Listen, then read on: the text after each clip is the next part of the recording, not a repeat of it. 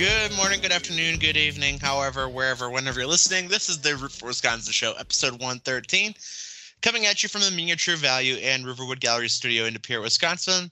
I'm host producer Eric Fisher, the Big E. Joining me via the Skype room, we've got a member of the Highway 22 crew, Sean Klossman. Sean, how you doing, buddy? I'm doing good. How are you? Fantastic. Just us this week as Shauna is preparing for your fiance's bachelorette party. Yep. So no Secretary Shauna tonight. And with that, we got to go through just a couple things here, as we always do, Shauna, as I'm sure you're aware.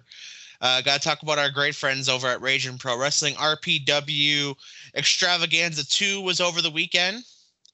And Rich, the owner of RPW, was kind enough to give us a recap of the event for those of you that could not make it.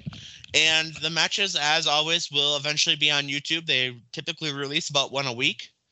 So, starting with the RPW Cruiserweight Championship match, which was sponsored by ourselves here at the Root for Wisconsin show, that was Damian Chambers becoming the new RPW Cruiserweight Champion after outlasting Preston Palmer, Kyle Pro, and the Marman. Also in action, Shane Hills defeated Johnny CK. Country Air defeating NDS. Did we see Joe- them? Um, I'm not sure. I don't remember. I feel like the name's familiar, but maybe not. Also, in the RPW Tag Team Championship match, the heroes of our time defeated Jordan Cross and Salem Crane, who was a substitute for Ryan Cross, and became new RPW Tag Team Champions, heroes of our time. Rohit Raju defeated Silas Young in a, on Saturday night. Also, in a mixed tag team match, Missa Kate, the RPW Glamour champion, and also current NWA Women's Champion, or Tag Team Champion, I should say. And Joe Alonzo defeated Vic Capari and Ethan Matthews. Madman Fulton defeated Karam. In the RPW Women's Championship match, Heather Reckless retained her title against Brooke Tanner. And in the RPW Heavyweight Championship match, Jake Something defeats Xavier Walker to become the new RPW Heavyweight Champion. Awesome. So stacked card. It's a shame that we had to miss it, but it is what it is. Right. And building up towards the next couple shows here, we'll have RPW Envision, I believe is the name of it, coming up in June. That'll be an all women's event that is at the Wild River Pizza Pub in Shiocton. So get your tickets. Tickets are still available for that. Uh, twenty dollars at the door for meet and greets as well. So get your meet and greets, get your tickets available as well. Stacked card there. Also announced over the weekend, Sean, was a main event for this fall, which would be RPW Destiny 3 at Big Apple Pub in Manitowoc. And that being the first ever female Impact World Champion. Not just the women's champion, the first ever Impact World Champion as a woman. Daughter of Tully Blanchard, Tessa Blanchard. And she'll be going head to head with Kiera Hogan of APW or AEW, excuse me. So stars come out for RPW Destiny 3. Kiera Hogan, Tessa Blanchard, November 4th the Big Apple in Manitowoc. Get your tickets for that. Also, tickets available for all RPW events. The event also in August, Heatwave 3 coming up as well. That'll be August 26th at the Watering Hole. So, tickets, like I said, available for that as well, whether that be on the RPW website, Look Sharp, or at the venue for each of those events. So, be sure to check them out as well. Also, got to talk about our awesome partner, Raise Energy, repsports.com. Get 15% off any order at repsports.com using code ROOT for R O O T number four, 15% off any order. And that gets us into the episode, Sean, starting off with what we had rooted for. That is brought to you by Fanatics, over 300 plus powered stores. Whether your team's on top of the world or in the middle of the rebuild, show your love for your team with Fanatics. And for the NBA playoffs and NHL playoffs, be a 2023 playoffs fanatic. As you saw, Shauna and myself on wearing our Bucks gear last week prior to their elimination. That didn't work. It, it did not, but we were still rooting for them, as we always do. So, Sean, with that in mind, the last week, what have you rooted for? Uh, I'm pretty sure it was the draft we had rooted for, and I could say it was it went all right. Not exactly what we had thought it was going to be, but it could have been definitely worse. We will have a lot to talk about on this draft. I think there's a few different angles to look at with it. Mm-hmm. So, plenty on that coming up.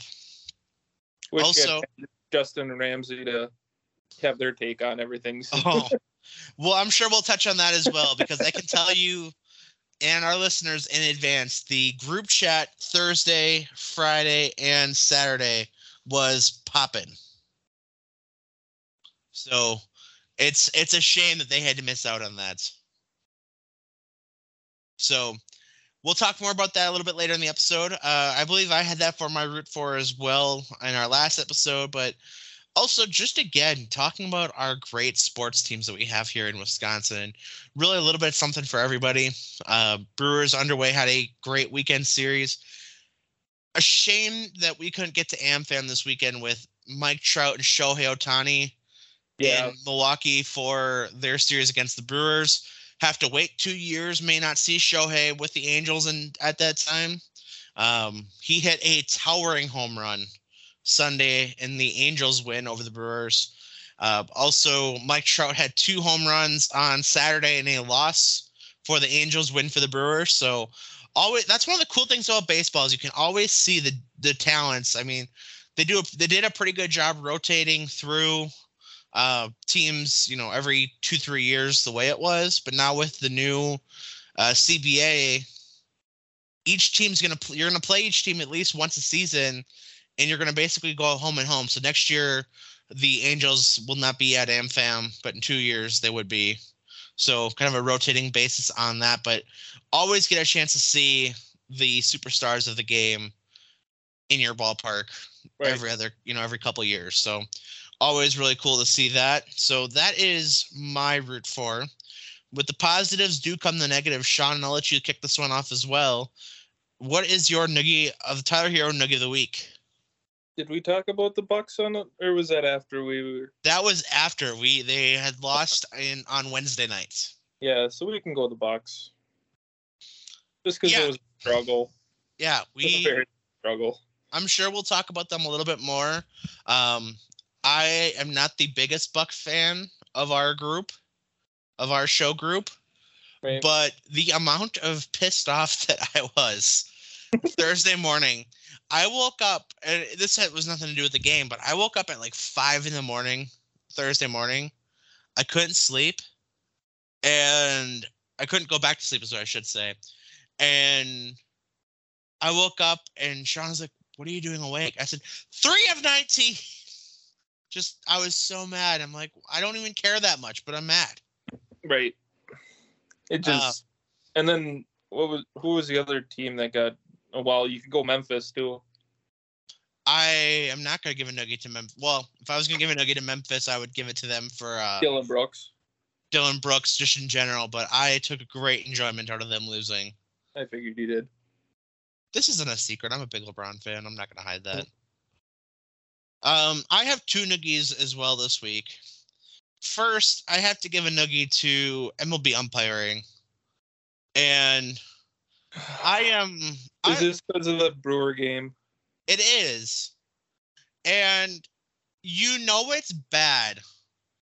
Willy Adames in his career had never been thrown out of a game prior to Saturday night, and I know. So, for those of you that don't know, Willy had chirped at the umpire on a on a very questionable call in his prior bat on a 1-0 count, he tried calling time, which does not have to be granted technically. Right. So the umpire did not call time, uh, or did not allow the timeout, and then after that, the pitch comes in. It is a blatant ball. If you look at the the pitch track, blatant ball. It's probably you know four or five inches above the strike zone, which about as crystal clear as you can. The Mhm. ump decides to call it a strike, which in and of itself is ridiculous. I think because Willy stepped out, he's just he was going to call it a strike as long as it was close, Right. Which it still really wasn't, but that's neither here nor there. Um, Willy starts asking, you know, arguing with the ump a little bit about trying to call time, and even though he's in the box, the umpire calls a time clock violation, even though there was time on the the clock as well. So I really haven't figured that one out either. So he calls the timeout there. So then it's, it's a one-two count where he's only really technically seen one pitch. Right. Um, or I technically two, I suppose, but it it might as well have been one.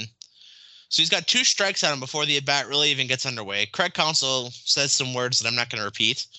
Um, I love watching Craig Counsell argue umpires. That vein in his neck just gets all sorts of it just gets all sorts of work.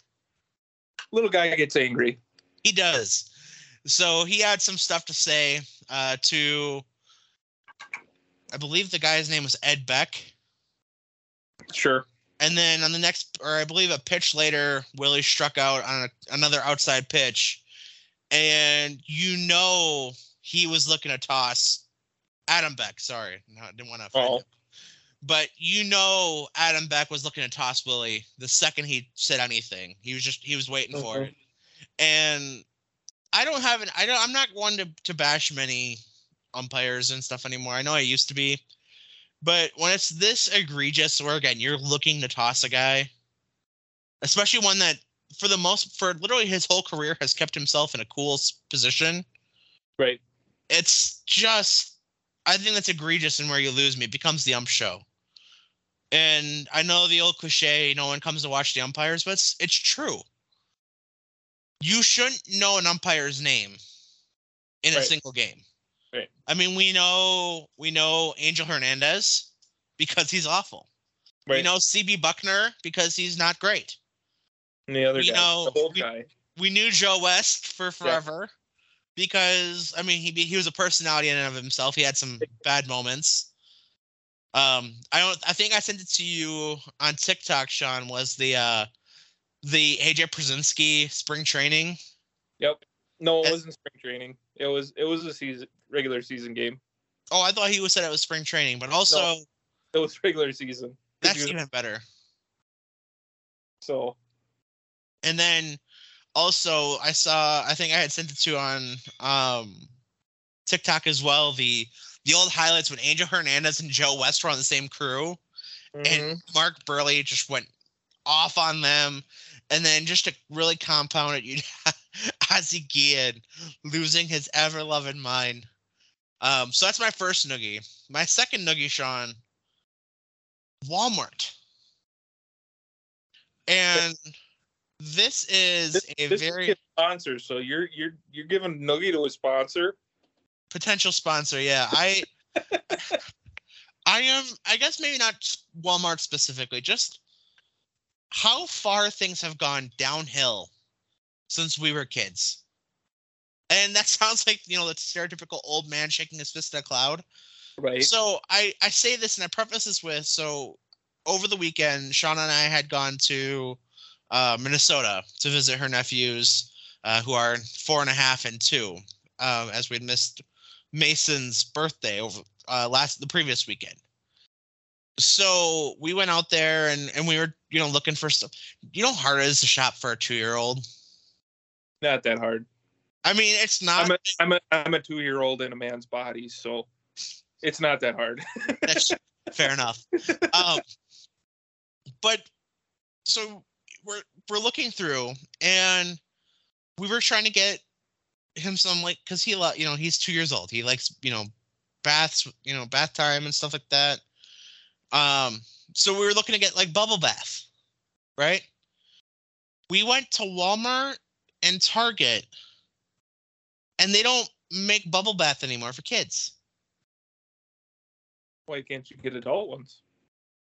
They don't make that. I mean, you can get bath bombs. Same thing. Not really. We're looking for bubbles, not not bath bombs. But like even the selection, like do you I remember growing up and this is, you know, what, 20 years ago? But in the case course of 20 years, they don't even make like like kids body wash and stuff anymore. It's just like what what the heck's going on? Maybe we went to the wrong Walmart. We went to the nicest Walmart there was and Target. Well, that's that's where you you went wrong because it was too nice. Maybe, but That's what it is. But it was just I'm just like, you know, looking around and it's like what the heck? Then we went to like the toy aisle and the toys these days suck. Some of them do. They they just don't do anything. And the concepts of these things are all stupid. So you can. Why don't you just get him a book? We did. We actually um we had gotten him a Brewers ABC book. Nice. Um what else did we get him? He ended up getting some a couple bath bomb slash like bubble wand things. It was they were at Walmart. They were like four bucks each. They were really cool. Um, they're like donut shaped, and then as soon as it hits the water, it makes bubbles too. Um, like you can blow bubbles, not like a like we got- bubble bath. Uh, a bubble tractor for one of our one of our friends' kids to turn to. That was really cool. And then was- what else did we get him? We got him the bath stuff. Oh, we got him like five of those big, you know, like when you go to Walmart and they've got like the big like bin of of like playground balls or whatever. Yeah. Um, we got him five of those because they were two dollars fifty cents. They were on sale, so we had a cartload of those the other day too. Get a was cart awesome. of balls. It's okay. Yeah. Um. So all in all, a good weekend, but yeah, just really disappointing. Again, like I said, just no more bubble bath. Poor kids. Yep. so those are my nuggies. Those are your nuggies. Uh, with that, we move on. Um, no draft this week. Once again, just you know, it's kind of hard. It's very overwhelming when you have the NFL draft Mm, and you're on both sides of that. So we do skip the draft again this week with our trivia mentor not being here. Uh, no trivia this week either. We do have a Wisconsin web story of the week for the week. And I thought this would get a good discussion, Sean. uh oh. So a writer, um, this coming out of Green Bay, Eric Fisher. I wish. Um, what is her name? Danielle Gay is writing a book that's going to be rele- that was released in March, uh, documenting 100 things to do in Wisconsin before you die. And actually, tonight as we record, she was actually at uh, Heritage Hill State Park uh, doing a book signing. She's known as the Traveling Cheesehead. She is the ho- author of several books and websites and host of a TV show. Her latest book is a guide to the must see, must taste, and must do activities with suggestions and ideas for the whole family, whether you've lived here for your whole life or you're a first time visitor. Um, some of the 100 things do include sleeping on a sub at the Wisconsin Maritime Museum. I believe that's in Door County in Sturgeon Bay. Uh, go spelunking at the Cave of the Mounds. Discover Dr. Evermore's Forevertron. I don't really know what that is, but I'm curious. no, I, no Um. Eat Under the Goats at Al Johnson's. I believe that's uh oh, that's the that's up in Door County with the Yeah. goats on the roof with the grass Yep. roof. yeah. Um, learn the history of sassafras drinks at the Museum of Root Beer. Go hog wild. Where was the root beer? Was that the Dells? I assume so. Oh, yeah. that we sounds went- like a very that sounds like a very Wisconsin Dells type thing. yeah, I went there. How was it? It was awesome, actually. It was really, it was a lot cooler than I thought it was gonna be. They had everything. They had old like root beer commercials from like the fifties and sixties, all the way up to now. I mean, it was just cool, and they had all the old memorabilia. Nice. So what is your favorite brand of root beer, Sean?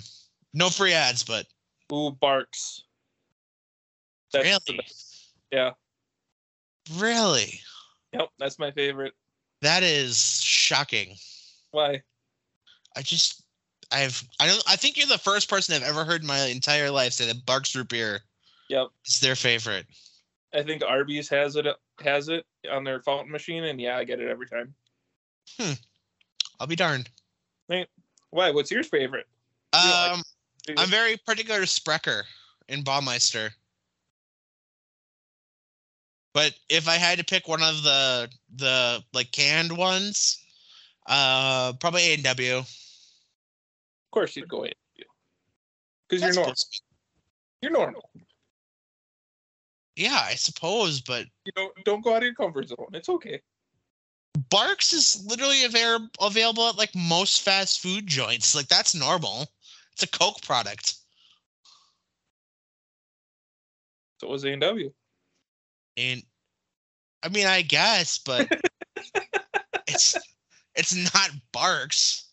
As long as you didn't say Dad. Dad's root beer is awful. The only A and W you can get me to drink is right out of the tap at going to the restaurant. I'm That's okay. with I'll accept that. And root beer. I'll accept that. I'm trying to. So with that, Sean, I wanted to ask if you had to, you know, um, talk about some of the, the must do things in the state of Wisconsin. Uh, oh, also go hog wild at the Harley Davidson Museum was another one. Uh, Mhm. What types of things would Sean have on his? And obviously, we're not going to do a hundred of them, but what kind of things would Sean have on the must list of do in Wisconsin? Ah, sure. I have no idea. Um, some one of my favorite things is I like to go to Iola, the car show. Yep, that's a good one. That that'd be a good one. Well, of course you got to throw Lambeau in there, but that's probably normal for everybody. Um, what was what was some other cool things that we've? I think some going water on a waterfall tour, like going. I think it's in Crivitz. I'm pretty sure Okay. There's a nice, really nice one. And then, of course, down by the Dells and going down to the Dells and over there, there's a lot of them there. But I don't know. I don't know. that's pretty much what I got. Yeah, I would just kind of in general. Um, I'd say you have to go to a supper club, Wow. get a fish fry at a supper club. I think that's a very it's a very easy one to do. Or steak Um, at a supper club. Right. Yep, that's a good one too. I would add, I do agree with you on uh, Lambeau. I think Summerfest is one of those, or just a music festival in Wisconsin. Sure. Um, I'd rather go to either Cadott or um, what's the other one? What's the other one way up in up north? oh, Hodag. Yeah, Hodag. I think those those are more of the ones that I'd rather go to than Summerfest. Yeah, I, I don't disagree with you. Um, let's see, they have you had said one that I can't I think Wisconsin Dells is as much of a tourist trap as it is. You should go there once in your life, just you know, because with um County. yep, Door County, Minocqua too. Minocqua's Michigan. Minocqua is not Oh, Michigan. no, never mind. Never mind. I'm thinking Munising. That's my bad. Um, I gotta throw it out there for my work. I think Kohler is one of those. You know, the design center is really cool.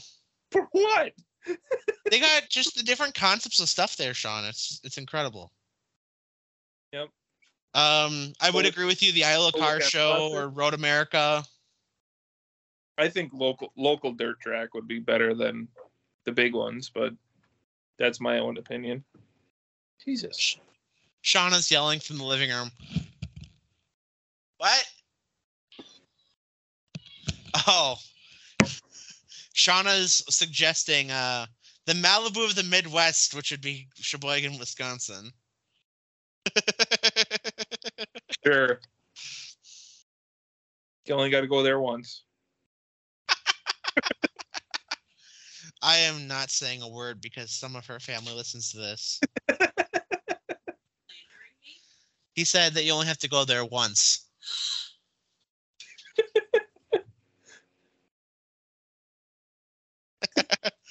Shauna has entered the room and is immediately leaving. Just like Um, you go to Sheboygan.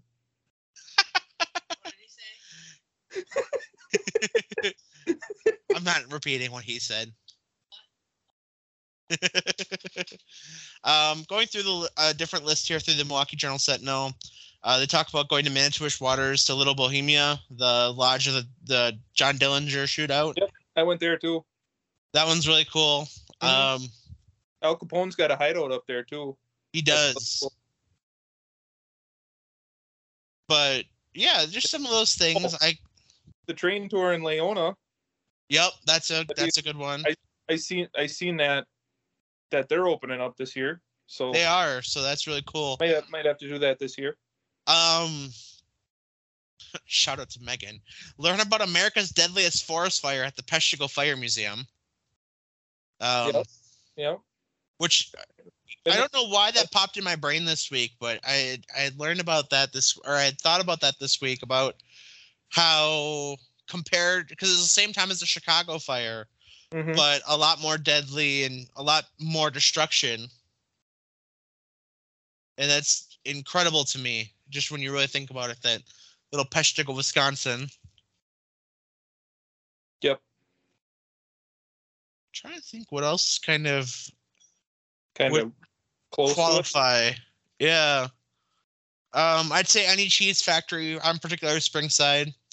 Um, get some good custard, whether that be you know a, you know any Culver's or if you're down in the Milwaukee area, Kopp's is really good. Timberlea and Abrams. Kiwani Costard. Yeah, just kind of looking through here. I really think uh, that's really about the extent of what I've got, just kind of off the top of my head. Um, oh, Bay Beach, the Zippin Pippin and Elvis's favorite roller coaster. Yep. That's always an interesting one. Sean, you're not going to believe this. So I'm going through this Journal Sentinel article. Tally the wall of toilets and tubs at the Kohler Design Center. That's just disappointing. Uh, the Circus Museum's also in Wisconsin, um, in Baraboo. So if you're a circus person, go check that out. Really, Wisconsin? The the National Mustard Museum, if you like mustard, House on the Rock, Yeah. anything Frank Lloyd Wright down there. Um, you know, sports wise, honestly, I think Wisconsin sports, and I know that we're biased because we're fans and whatnot, but really, I think just about every venue you go to for Wisconsin sports is near the top. I mean, maybe not AmFam with baseball, Mhm. but the tailgating makes that alone you know it's its own thing but really if you really think about i mean you look at the history of wisconsin sports lambeau field is the icon the creme de la creme of the nfl you look at camp randall jump around the, the just the history of of the building and it, it's a totally unique experience. Madison itself is a totally even the teams are aren't terrible or at least for our standards you know like this last year for the basketball team and the football team for that matter even when the teams aren't at their best it is a totally one of a kind experience that you don't get anywhere else in the country if you want a true breakdown of i if after you're done listening to our show go to youtube and type in Scott Van Pelt talking about Madison, Wisconsin, and why it's the greatest college town in the country. And no matter what rankings you look at, it's it's in the top ten. It's right up there with Tuscaloosa and Knoxville and and uh, a number of those too. But there's something about Madison, Wisconsin on on a college football Saturday that is just iconic it's it's like nothing else. The student section cheers, jump around. Um, you know, you've got a whole new culture being breathed in this year with Luke Fickell coming in and Phil Longo and their air raid offense, just everything with that. But it's just, I really don't have words for it. Mhm. And if you're in Madison, you've got to check out Mickey's Dairy Bar, and it's right across from Camp Randall. Again, just one of those. I again, it just iconic is really the only fair word. AmFam, you know you're gonna see a game no matter what. That's always Right. one of the benefits. I, I'm surprised more baseball stadiums aren't doing that. Um, for how cutting edge it really was 22 years ago when they built it and opened up in 2001. Uh, the teams and all of our team for the most part, our teams are always really. I mean, you look at even the most disappointing years for the you know, in the two of the most disappointing years of the Badgers for football, basketball, they've made another bowl game for football, which I think is they're on 20 some odd years of, if not more than that, of bowl appearances consecutive. Um, they did miss the NCAA tournament this year for only the second time in 25, 30 years, something like that as well. And you look at, you know, the, the women's national championship for volleyball and hockey every couple years and just a special city for sports. You look at the Milwaukee Bucks, yes, a disappointing loss, first round exit this year, but kind of at the, you know, the head of the NBA at all times. Green Bay Packers, again, Lambeau Field, even when the team is awful, will always be sold out. It's capacity crowds, whether they're one in sixteen or sixteen and one, doesn't matter. People are always going to be having a party on Sunday, filling up Lambeau Field. Um, yeah, it, it's just it's it's incredible. It's amazing how much how much stuff there is to actually do in the state that a lot of people don't know about. It you, really is you can say everything about all the all the sports teams, all this, but all the extra stuff that nobody even knows about. Yeah, absolutely. I mean, there's there's something for everybody everywhere you go. Right. I mean, even here in Green Bay, if you just look around Green Bay, you've got the Neville Museum, which has I think this summer is going to have the Van Gogh exhibit that's been traveling around the world. Um, it's it's Green Bay has the National Train Museum. There's great golf. There's LPGA tournament golf courses here at Thornberry. Um, you know that's again that's sports type thing, but again it's just one of those different things that yeah, but it's the place everybody near you can go and golf right full price. Right, absolutely.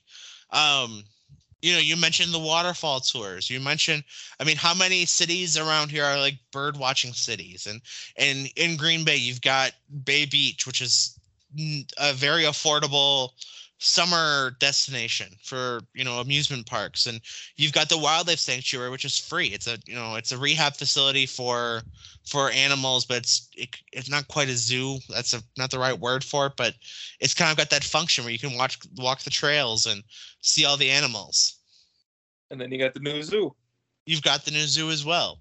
Um i know it's kind of got a negative connotation to it given given the events of kind of falling off from tiger king and whatnot you know, zoos aren't the most popular thing, but there's plenty of great zoos in the state of Wisconsin. Milwaukee, Madison has the Henry Vilas Zoo. Minocqua's got a great one too.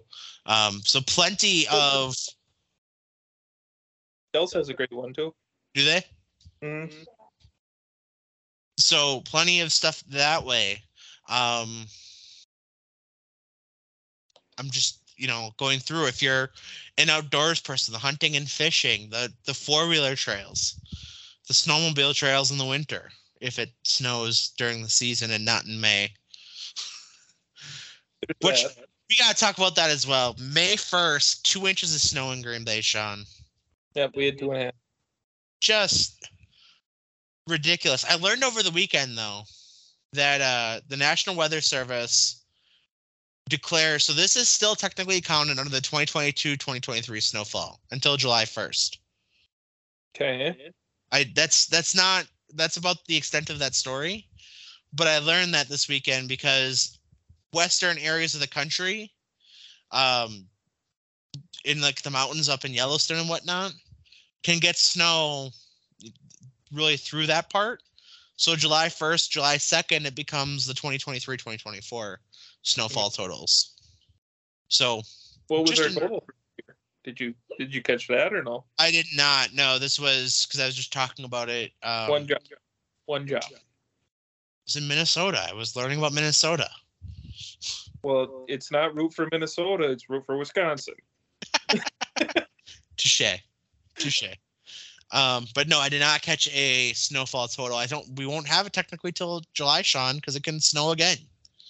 God, I hope it doesn't. I sure hope not. I, I hope not either. That's a puts a real damper on on life. Mm-hmm. We I were mean, did golfing. We, we were out golfing the last year at this point. Yeah. It's just a damper. This was the second weekend of turkey hunting, and it's still snowing. Right. I felt so bad. I got home. Um, I was running some errands my lunch break at work yesterday, Sean, and I came home and there was a robin sitting by the pond in our apartment complex. That poor bastard was probably so confused as to what the hell's going on and why am I here and it's May. It's not supposed Right. to be snowing. Right. But yeah, yeah, just I mean, surely a little something for everybody here in Wisconsin. Um, Wisconsin Tourism Board hit us up, you know, we like Yeah. sponsorships. So with that, uh, we can kind of go through the world of sports. We can start with the Milwaukee Bucks because their season is over. Um, a lot sooner than most of us expected. I know we were sitting here talking, you know, two weeks ago about how this first round matchup really shouldn't be dangerous and it was you know i don't know if the if the players kind of overlooked it or if the Giannis injury was really just that impactful for those two and a half games that he had missed. I mean they did win game two at home but really just across the board i mean you look at that series and there's so many frustrations you can point to. Um, starting first and foremost with blowing two fourth quarter leads by double digits. Uh, game five was a 14 point lead. Game six, or no, game four was a 14 point lead. Game five was the 16 point lead, and you lose that series. The Bucks shot three of 19 in the fourth quarter in game five in an elimination game at home. I just, I can't comprehend professional basketball players shooting three of 19 for a quarter. Right. It's it just shouldn't happen. And I know, you know, the defense, the Heat defense was incredible. Jimmy Butler had an all time series. I'm not going to take away from. He had 50 some odd points in game four. He chipped another 43, I think, in game five to eliminate the Bucks. But Mhm. really, kind of showing up in an elimination game as a superstar should. Not, you know, and Giannis had a good game. I mean, the free throw shooting wasn't there, but But it never is. Right. I mean, aside from the the finals in 2021, um, he was 10 23 from the line in game in game five, but that's to be kind of to be expected. It's unfortunate. I I can't really wrap my head around a professional basketball player shooting less than 50%, but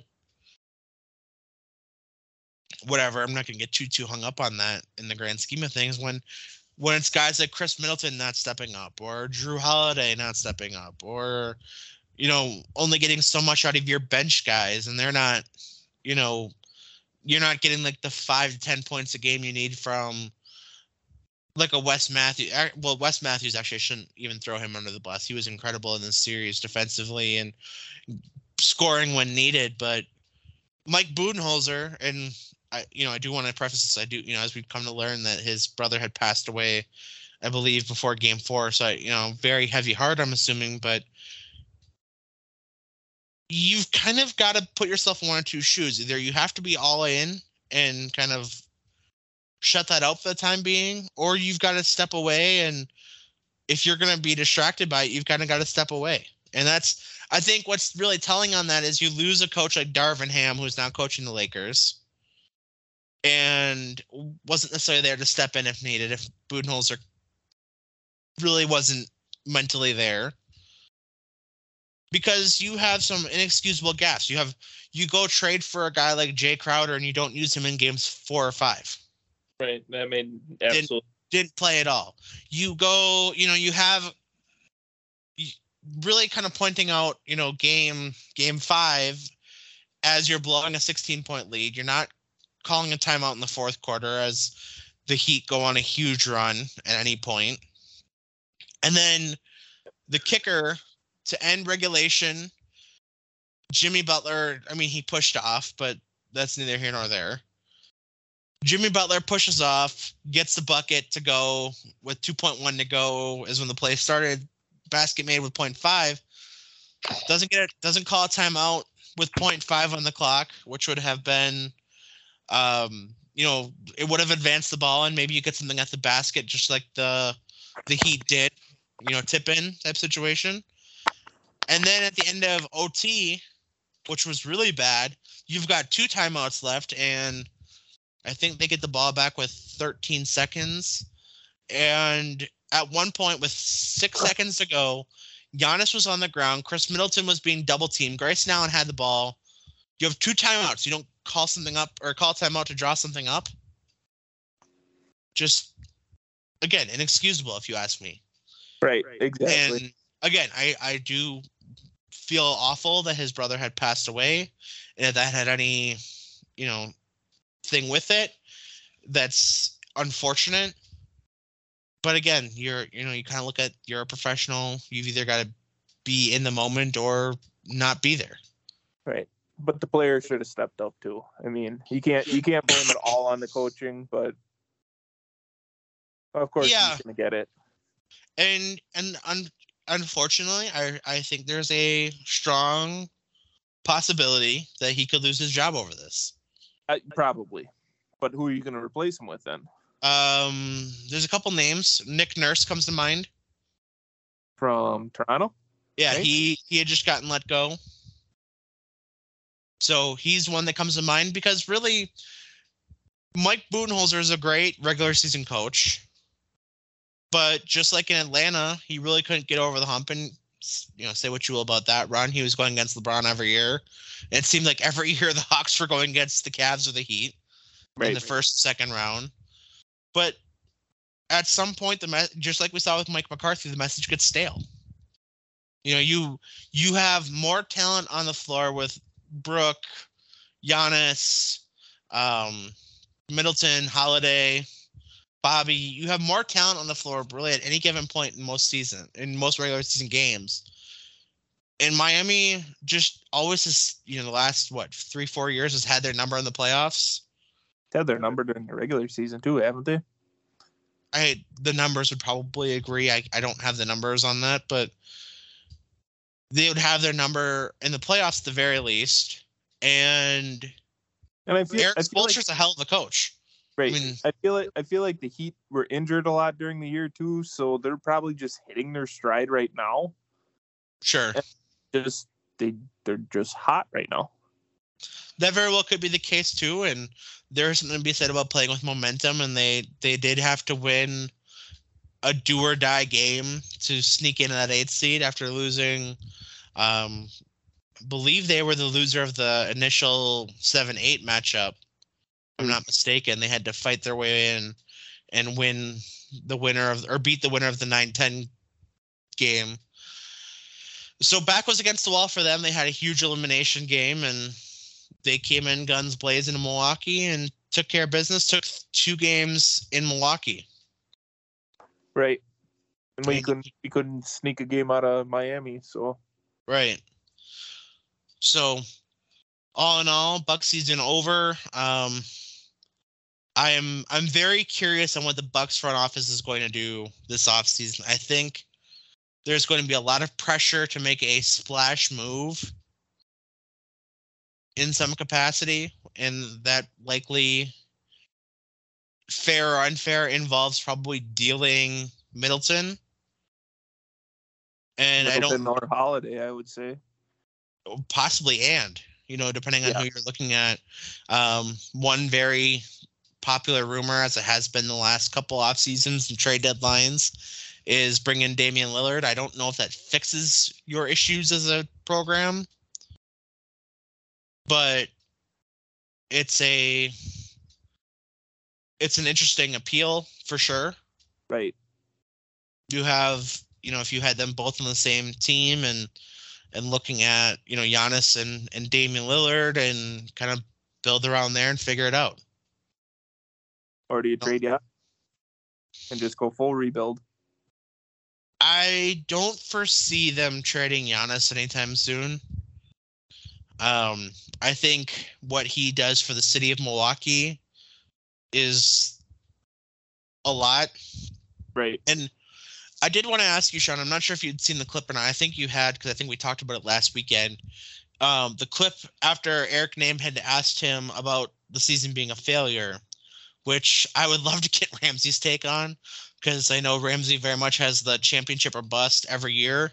If you don't win a championship, you're you have a failing season. But I'm I'm curious what you had, you know, on Giannis's thoughts about that, about how and really kind of citing Jordan is he won six out of fifteen years. So did he have nine seasons being a failure? Right. Right. I, I really liked the way that he said everything because it made how did I want to say it? it made him look good as a person and it made the kids that like him just grow like he has. I mean, he he was in Milwaukee at what 17 and was the main guy. Um, I want to say 17, 18 or 19, but yeah. but he was just a scrawny kid that nobody thought we were gonna get hardly anything from, and look what he's turned into. And it's just everything that he does for Milwaukee, everything he does for that team, for everything, even the state of Wisconsin, I would even say, Mm-hmm. just everything was really great the way that he's he put it. He put his whole comment. He could have been brash and walked away from the whole thing and said, "Yeah, it's a failure. It's this, it's that," but he wasn't. He handled it the, the right way, I think. And I would largely agree. I do I do want to say I I do think when you know you are the best team in the regular season and you get ousted in the first round to a team that's kind of had your number. I d- failure is not the right word, and that's why I think he did handle it very well. Um, it's definitely disappointing, Right. you know, for the fans, for the players, Wisconsin sports fans, so we're used to being disappointed. in heartbreaking fashion, no, no Right. less. But um, yeah, definitely, I think he he handled it very well because you could just see the emotion in that moment as he's processing everything. The season just coming to an end, and you know he was hurt for t- really two and a half of those games. So on top of it, he couldn't even you know be out there. Yes, they lose game four with him coming back, and game five with him being fully back, but for games one, you know, the end of game one, all of game two, which ended up being a win, and game three, that first game in Miami on the road, he's not there to have any impact on it either. And I think that's that's a very you know emotional part of it too. Um, I know a lot of people kind of dragged Eric Nehm from the Athletic on that, and I, I do want to say Eric Nehm. you can tell when I put this in the to perspective, Eric Nehm, if, for all of the kind of the great Giannis quotes we've gotten over the years, the really because Giannis is very insightful Mm-hmm. and very well spoken, which I mean, in and of itself, for this probably being you know his second, third language, very, very insightful, very, very well spoken, as you had pointed out. Um, a lot of Eric Nehm quotes and Giannis's best quotes become from Eric Nehm. So you have a, a journalist who kind of knows what questions to ask to elicit a response. And yeah, you know, he has that frustration in that immediate moment of of kind of calling it a bad question and and showing some emotion with that. But I, I don't fault Eric Nehm in that capacity at all. I think it was a very good question. I think it's a fair question given the you know the the moment. He he knew he was going to get a question like that, so You have to expect that. I mean, Right. that's given the circumstances. That's something you have to expect, and it's it's. I guess it sucks. I you know that's the only word I can say. It sucks. You know, I'm Mhm. sure it sucks for him. It sucks for the rest of the team. It's it's unfortunate that you're even in that position to answer that question, but you also have to know, as a perennial MVP candidate, as you know the face of your franchise, you're you're going to have to get that question, Right. Given the circumstance. So, uh, hats off to all involved in that capacity. Um, I mean, he he could have just walked and not not even took media questions. I mean, anything like that. He could have just said, "I'm not doing it," but he went up there and just took all the questions. So Yeah, absolutely. And he could have even, you know, said no comments or even pulled a Marshawn Lynch. I'm just here so I don't get fined, you know, any of that Right. stuff too. But he's he faced the music and answered the question again and and gave a phenomenal response. Where I I would say any young athlete, even old athlete or former athlete or whatever, should take notes from how to handle a situation like that. Right. Even think- athletes that are in it or in sports now. Right. Parents, coaches, anything. If if you can't get anything out of that quote, I think that's on you. I'd even say professional athletes. A lot of lot can learn from some of those things. But Ab- absolutely. I feel like an old man right now. I feel you on that. Um, switching gears here, Sean. We'll stay in the city of Milwaukee. Uh, Milwaukee Brewers are in action as we speak. As mentioned, they did get a they did win a series over the Angels over the weekend. They did lose their I believe only their second series uh, early last week to the Detroit Tigers. That's But rough. that is rough, but it it's just kind of one of those things that happens. You know, you play 162 games and and you don't score first and you get behind and you try to do maybe a little too much, but they did win four straight games last week. They're still, I believe, by most power ranking metrics out there that have come out this week, they're still top five or six in Major League Baseball, which is still, I guess, probably over expectations. And again, I think one thing we had talked about um, prior to the start of the season was is this maintain is this a maintainable offense this season? And i think we're kind of seeing that yeah it is. You know you're getting a lot of contact. You're getting a lot of you know performance from different guys whether that be your kind of your your big three that you expected from whether you know Yelich, Tellez, Adames, or some of the younger guys? I mean really i mean joey Wiemer's kind of coming back around on his you know after a little bit of a slump after teams quote unquote kind of figure him out. He made the adjustments of, as they figured him out to work with it. Uh, Brice Turang has continued to impress. Tyrone taylor back in the lineup tonight after missing the first 28 games of the season Who got who got sent down then? um the one of the bullpen pitchers that they Oh, had over the weekend. Um in his first at bat Ty- tyrone taylor did just strike out so not a great first plate off or plate appearance for the season but still a plate appearance and he's back. You got a lot of power there. Um pitching has been towards the top of major league baseball i didn't really realize this until today i saw a video today on youtube sean that William Contreras, defensively speaking, I know we had talked, we know all about his offense, but defensively speaking, William Contreras is a top five catcher this year already, Mhm. a month in. Right. That in and of itself is incredible considering last year he was, I believe, for all major league catchers at this time last year, he was ranked 79th. Well, So he's like, you know, third string basically yeah. um, and forced into a DH role at this time last year because his bat was great, but his offense was not, or his defense was not. Right. Um, so talk about, you know, we'd always talk about the Brewers, the pitching lab with, you know, relief pitchers and starting pitchers, just getting the most out of your guys there. But same thing with with the catching position. I mean, really starting with Jonathan Lucroy, they've really found something to get the best defensive catchers kind of year in year out in really kind of rehabilitating guys. You know, you look at when Yasmani Grandal came in and he was an offense only catcher that in Milwaukee the season before he'd kind of gotten he was almost on the edge because it almost cost the Dodgers that series against Milwaukee in the NLCS because of pass balls. Right. You look at, you know, Omar Narvaez, who was so bad defensively that he was considered to be a DH only or uh, first, like having to move to first base. Martin Maldonado, who is a World Series champion. Yep. Who is more known for his glove than his bat and has remained on championship teams as a veteran presence at this point. So Brewers catching lab, Brewers pitching has been at the top of the league. Um, three games set starting tonight against Colorado, and then on the road over the weekend. I'm trying to get their schedule pulled up.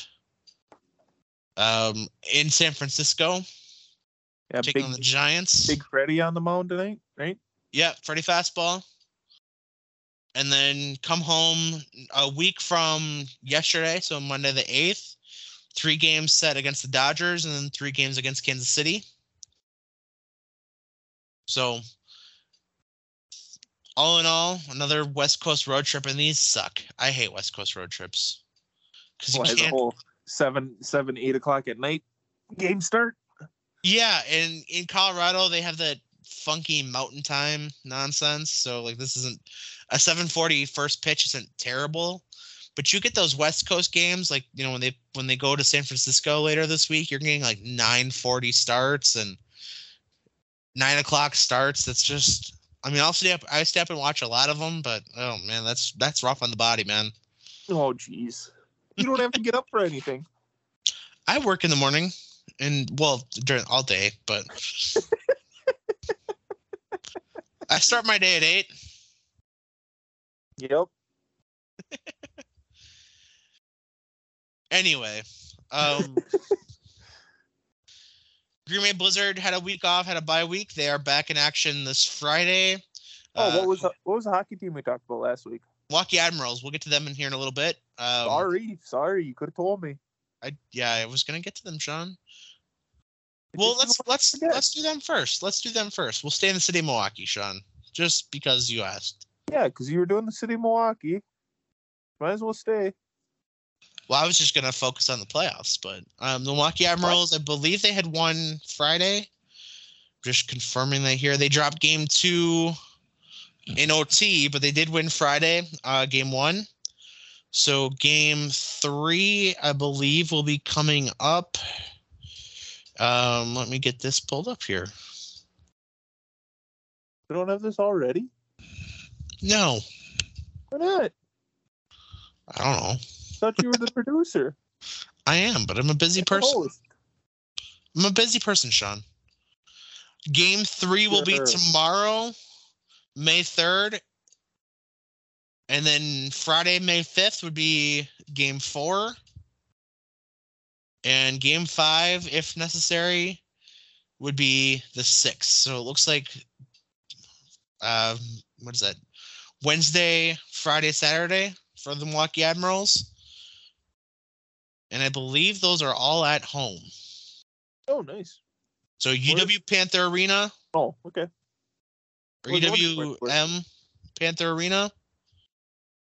Check out some playoff hockey down there. And hopefully get a win and a series win, move on to the next round for the Milwaukee Admirals. Circling back to the city of Green Bay, Sean. Is it it's time? Or do you want to stop in Appleton first with the Timber Rattlers? It's up to you. I don't care. Appleton's Appleton's on the way way coming back to Green Bay. That's true. We'll we'll do that. Just because I'm feeling a little something here. So uh Timber Rattlers in action here tonight. They're eight and twelve on the young season for them. Currently trailing to the Peoria Chiefs, which I believe is the Cardinals affiliate at High A.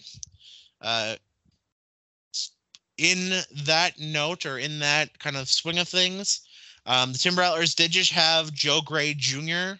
Uh, called up to the Double A team in Biloxi. Brought up some pitching from the single or from the low A affiliate Carolina Mudcats. So still plenty of talent in Milwaukee, or excuse me, in Appleton. Well, plenty of talent in Milwaukee too, but uh, plenty of talent in Appleton uh, for the Wisconsin Timber Rattlers, the single A affiliate, highest single A affiliate of your Milwaukee Brewers. There's another team down south too, but we're not going to talk about them. We're kind of past them. Boy, Uh, yeah, they exist. That's all I'm gonna say. When, when's the Shanty Monday? July. July. Might So- have to go to that that weekend. I very much plan on that. There's a few different. I mean, I plan on going to quite a few games here yet, but um, I know for sure. Auto Tuggers weekend is the weekend of my birthday, so keep that on your calendar. it's a week after our wedding. Yeah. Urgh. Be iffy. Well, it could be your first fight as a married couple. Come on. I'm just kidding. I'm kidding. No, you're Um, not. I mean, you just You committed just- the rest of your It, it gets better, buddy. you just committed the rest of your life with somebody the weekend before. What's one weekend with the boys? Why can't she go to the other Tuggers game? She can. I'm just I'm just just saying, Sean. I just want to see if I Okay. could get a reaction. She's mad at you, no? I'm just wanting to see if I could get a reaction. I didn't hear anything. I didn't see anything thrown at you on the Skype cam here, so all is well. There, Eric. I didn't. I can feel the stare, Good. but I did not see anything thrown at Sean, so that's what I was aiming for. I don't have a cat by me. All right, um, Green Bay Blizzard, Sean. You already hit them. We we did not. We were about to, and then you stopped me. Okay, go ahead. Uh, two and three on the season. Back in action this Friday night, hosting the Massachusetts Pirates. Uh, they this will be a little bit of a grudge match for them as they had faced off once this season already, losing 55 to 41. So this will be kind of the home swing on that one. And this Friday is Kids Night, and there will be a post game laser light show for those in attendance. Uh, tickets are available through the Resch Center box office or through GreenBayBlizzard.com slash Ticketstar. When's Uh, two dollar Bud Night again? It's a good question. I'm not sure. Let me look at their schedule here. Since you got the schedule pulled up. Um, I do not believe. Oh, they have one on April, or that was April. That's already passed. Um, two dollar hot dogs and soda on the thirteenth. Uh, May twentieth, Saturday, May twentieth is Bud Night. Ah, okay. And then also June 9th is a Bud Night. Okay. Weekend, weekend before your wedding. That's a Friday. Yep. So, uh, that said, this Friday, um, kids are free with a paid adult ticket and a post game laser light show. Nice. 605 kickoff at Freeze Field in the Resch Center at Green Bay. And again, tickets are available for that. With that, Sean, that brings us to No gamblers? no, they're they're done. Well, you didn't. We didn't talk about the gamblers last week. Did we? they they I believe we Have did. they They, did lose in their first round playoff series. Uh, they did lose on game three, Sorry, I blew up. as you should be. Um, they did have their first year player phase one draft today, which I don't really know what that means. But they did have a draft today. Sure. Um, looks like 10 picks. And I don't know a single thing about any of these players, but they are new gamblers for next year as the USHL playoffs still go on. But yes, the season did come to an end last weekend or last week in a three game set in Green Bay. Okay. I th- I don't- remember talking about them, so I just wanted to catch them. That's all. Fair enough. Fair enough. Did the Rockers start yet? Uh, they do not. I, I believe they will start end of May as they have to wait for the college baseball season to be over Ah, okay. because it's all college players. But let me. Yep. I believe tickets are on sale for them already as well. Don't want to put the cart before the horse here, but let me. I'll take a look at that here for you, Sean, while we're staying in city of Green Bay. Well, I think that'd be fun to go to also this year. The first home game, so the season kicks off on May 29th, Oh, and that's in in? Fond du Lac. the Fond du Lac Dock Spiders, owned by the Wisconsin Timber Rattlers. Uh, they'll play a home and home with Fond du Lac. So home opener is June or May 30th at Capital One Credit Field. And that is a 635 first pitch on Tuesday night. They have a home game Wednesday the 31st at 635 against the Wisconsin Rapids River Rafters, I believe, is the other team in that league. Uh, they will travel down to Rapids on Thursday before a two-game homestand Friday and Saturday nights against Wausau. I do not, for the life of me, remember what their team is. Um, should Water spiders. they are? If I could find the teams.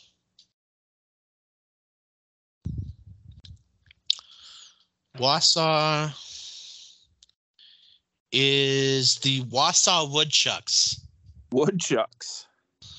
Uh, I was right. Is the Wisconsin Rapids Rafters? You Other teams- River Raptors. Oh. You were wrong. My bad. Um, other teams in that league, you've got the Traverse City Pit Spitters. And It's like two cherry spitting baseballs. the Rockford Rivets. The Madison Mallards. The Lakeshore Chinooks. Uh, the Kokomo Jackrabbits. Kenosha Kingfish. The Kalamazoo Growlers the Fond du Lac Dock Spiders, the Green Bay Rockers, the Battle Creek Battle Jacks. That makes up your Great Lakes division. Also in the Northwoods League, you've got the Bismarck Larks, the Duluth Huskies, the Eau Claire Express, the La Crosse Loggers, the Mankato Moondogs, the Minot Hot Tots, the Rochester Honkers, the St. Cloud,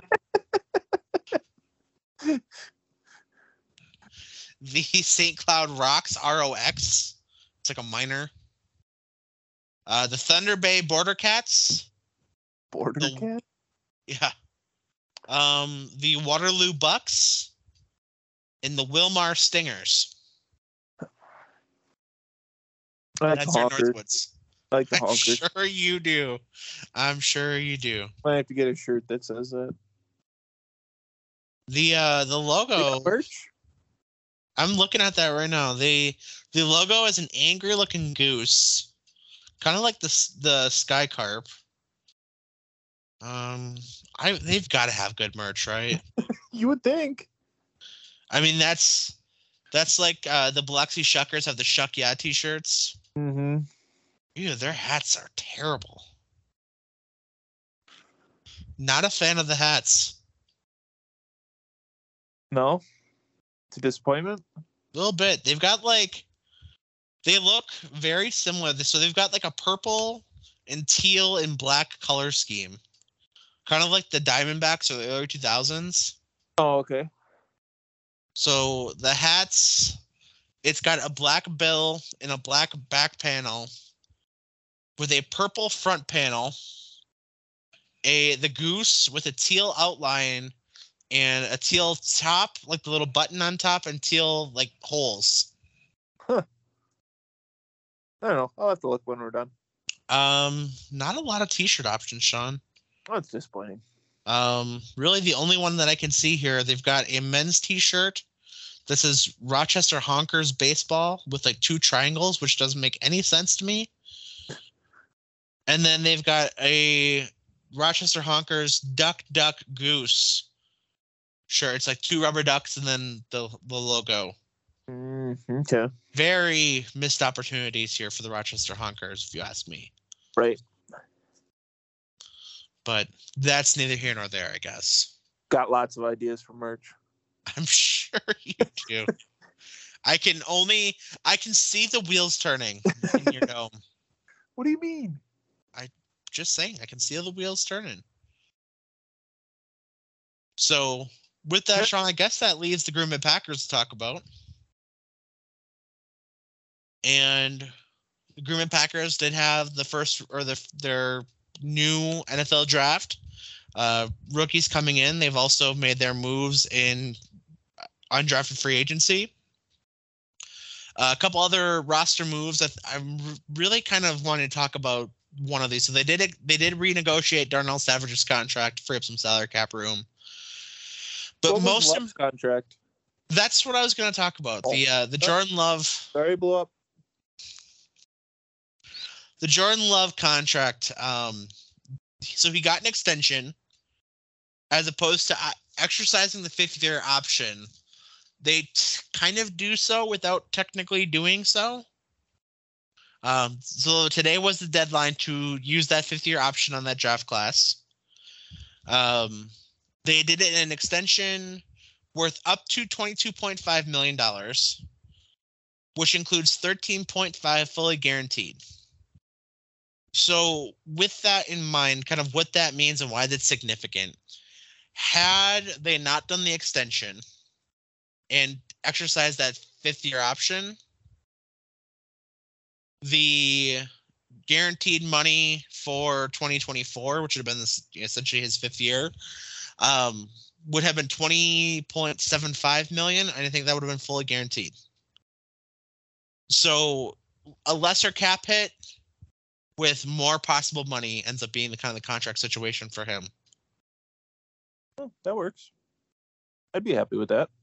So I do definitely, you know, over the weekend, Brian Gutekunst had mentioned it's hard to commit to a contract with a guy you really haven't seen play, and kind of having that that deadline of today, which is I think is always kind of dumb that they have to do the fifth year option prior to the start of the fourth year.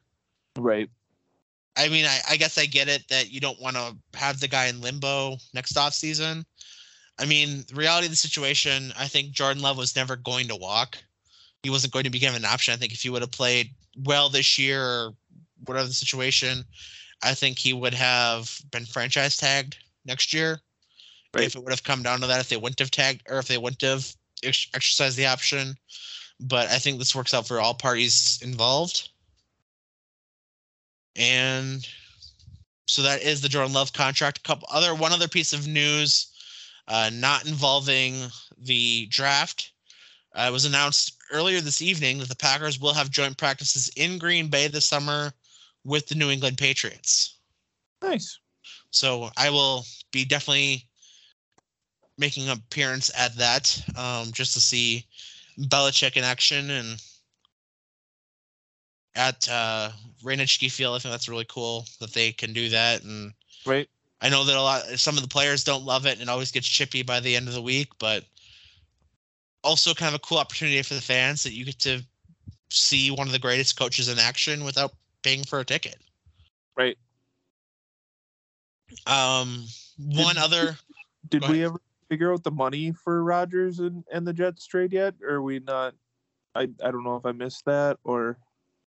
So he did agree to a new contract. Um, Yep, I did not that. quite catch what that ends up meaning for the Packers Oh, in terms okay. of financials. I believe how it worked out with is it's all going to be this season for a dead cap hit, and then it's off the books for next year with the extension and all the the paperwork with that. Yep.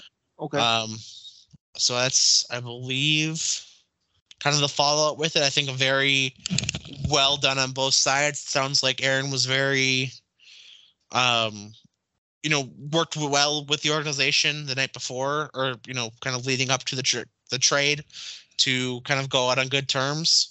Um, Gutekunst, once the trade was made last week, already saying that Aaron will be back. Um, you know, they'll retire the number and you know the whole once he's a Hall of Famer, which is a given. Um, he'll be in Lambeau for the uh, Ring of Honor as well. So we will see Aaron Rodgers in Green Bay. I'm sure. Again, it's not how most wanted to go. Um, with the exception, wanted it to go. Right. Right.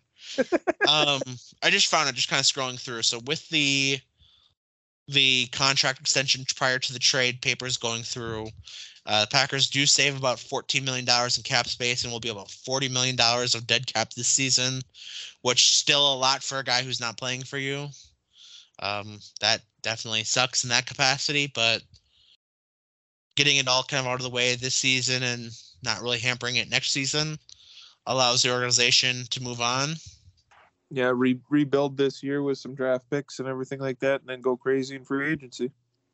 Right. Um, which speaking of, so last week prior to the draft, uh, you and I had talked about, and Shauna for that matter too, but you and I had talked about this draft really setting kind of the expectation for what the Jordan Love era is going to be.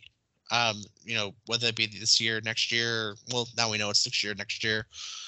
But what the front office really thought of Jordan Love, the the prospect, um, as the QB one in Green Bay, and I think over the weekend, you know, going in out of Thursday night's round one, Packers draft uh, edge rusher from Iowa, Luke Van Ness, which I know a lot of people didn't love. A lot of fans didn't love, I should say. It wasn't a splash pick. There was a lot of big names that were available at the skill positions, offense and defense, that they obviously chose not to go with. Um, I think in you know talking to Mason last week, I I don't hate the pick. There's I obviously I was very high on Dalton Kincaid, uh, especially after our talk with Mason last week. But he goes to Buffalo, and the rich get richer on their offense. But going into Friday, I was for sure thinking, okay, you know, maybe they don't believe in Jordan Love that much. That's why the fifth year option hasn't been exercised yet. Maybe this is just kind of keeping status quo for the time being. You know, what's let's see what's happening. Um, Luke Van Ness, to his credit, very good. Um, he did not start a game as a sophomore, but he finished a lot of games. Um, you look at what Iowa brings to the table, you know, there's a lot to. I mean, he did have the highest snap count on his team at the position defensive line, which when you're not starting tells one of two things. One, it's either that your team is blowing out a lot of opponents and your starters are only playing the first half, like in Alabama or Georgia. Right. Or, yeah, you're not starting because, you know, schools like Iowa start their fifth year seniors and their seniors and their juniors. But if you're coming in second quarter or kind of on a rotation basis and getting more snaps in them as the game goes on, I was no slouch. Right. Um, you know, they don't blow teams out of the water, so they play a lot of close games too. And I think that speaks volumes about the talent that is Luke Van Ness. A big dude who can play all over the defensive line, which I think really fits a need when you consider Rashan Gary likely not going to be back week one. Mm-hmm. Um, you say what you will about Kingsley Enagbare, but you know he's still. I mean, he's a fifth round draft pick last year. I think he should have been higher than a fifth round pick, but scouts and analysts did not. But so he's a fifth round draft pick. Um, who's Van Ness's pro comp? I'd Did he have, I'd have to look at that again. I believe his RAS, his relative athletic score, was compared a lot to Nick Bosa. I don't believe that was is pro comp. You think he's Um, gonna be like kind of like Clay Matthews? I That's- think. I, I don't think he'll be in that role because I think he'll stay to the line. You so? whether that be as an edge rusher or coming inside and, and playing like a you know Dean Lowry kind of hybrid. I think honestly he's a very much like a Preston Smith type player. Or Za'Darius? That'd be Yeah. one. Minus the attitude. um I'm pulling up I just you know as we're talking about it I, I do want to see what his his pro comp per the NFL was.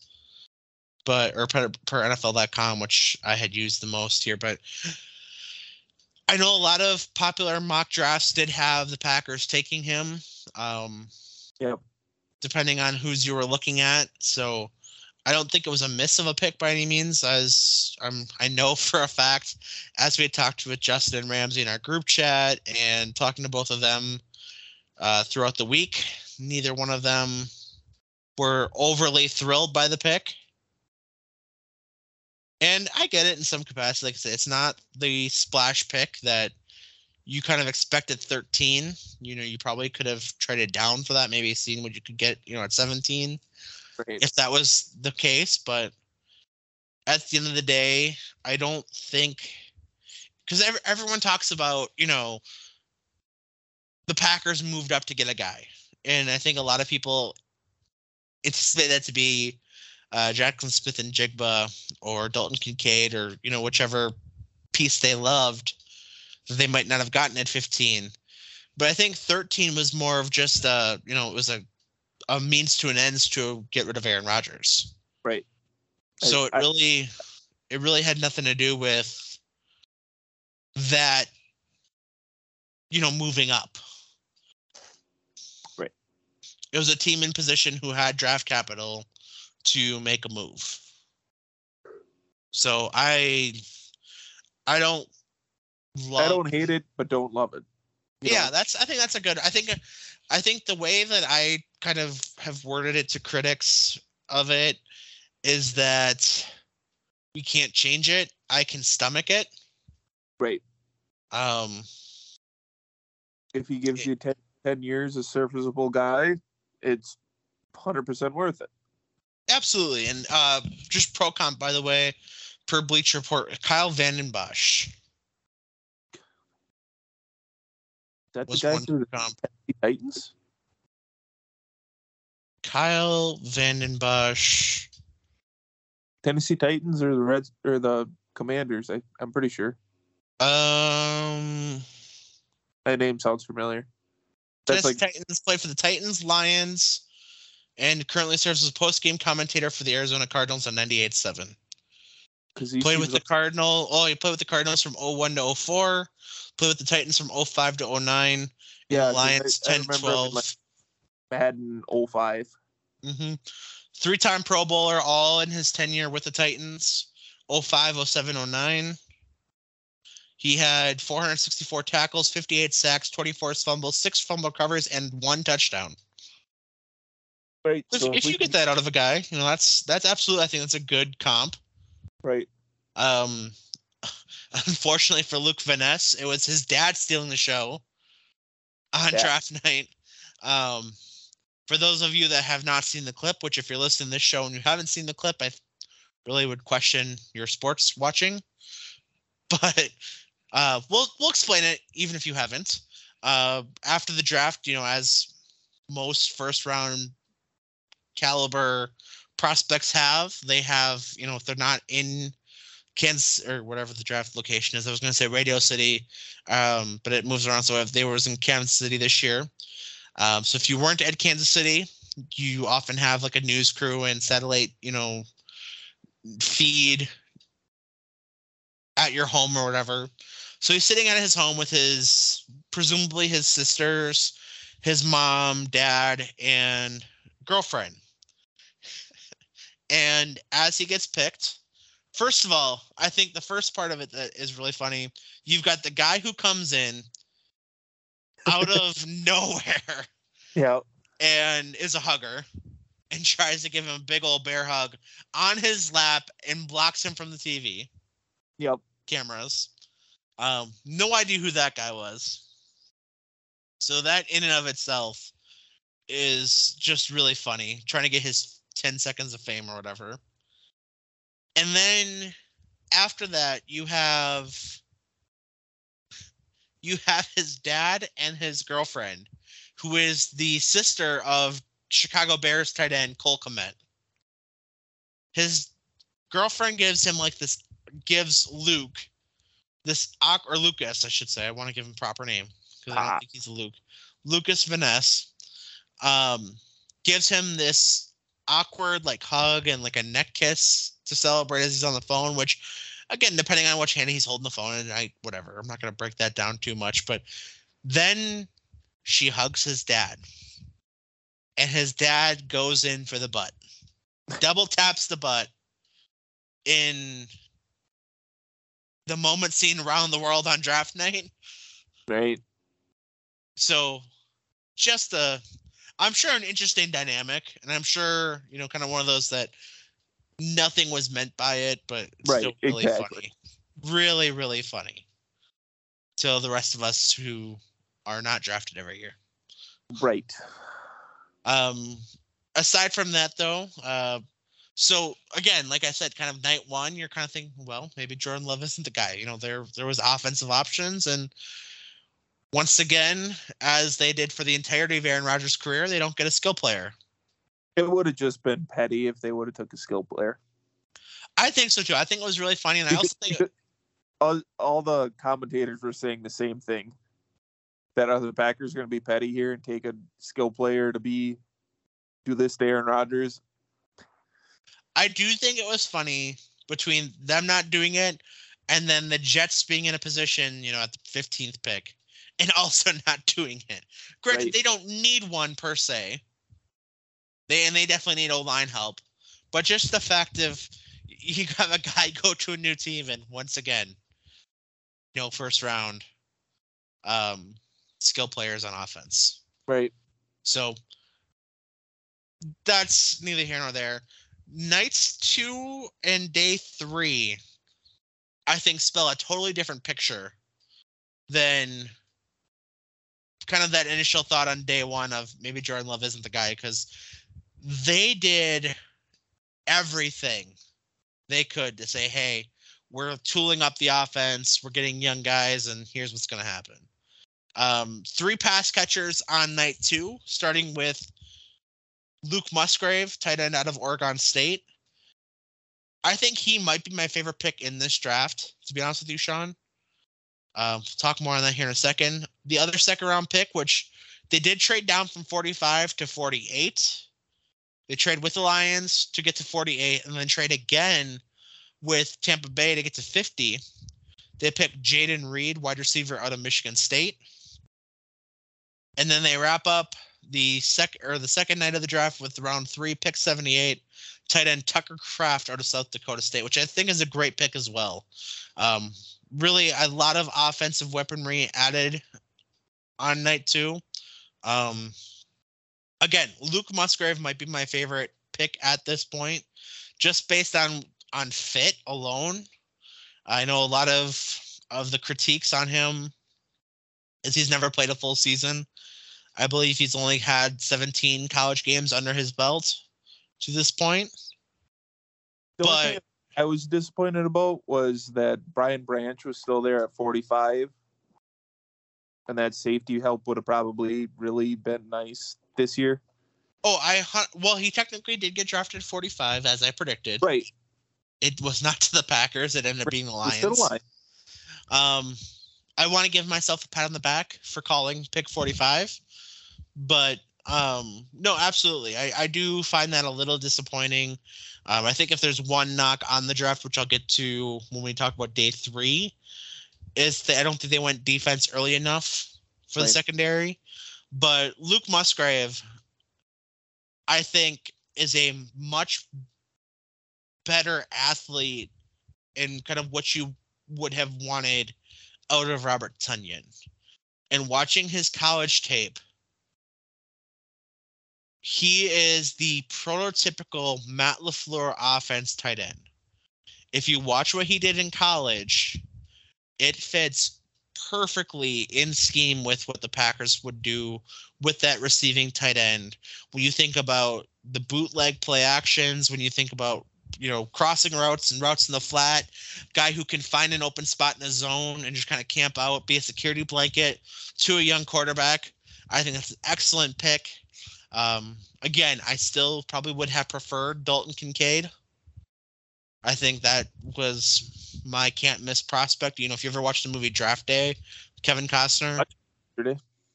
Um, if you ever watched that, he's got the, the little green piece of paper. Mhm. Uh, that would have been my uh, Chadwick Boseman. Vontae Mack. Yes. Thank you. I could not think of Vontae Mack, but Von the piece of paper says Vontae Mack no matter what.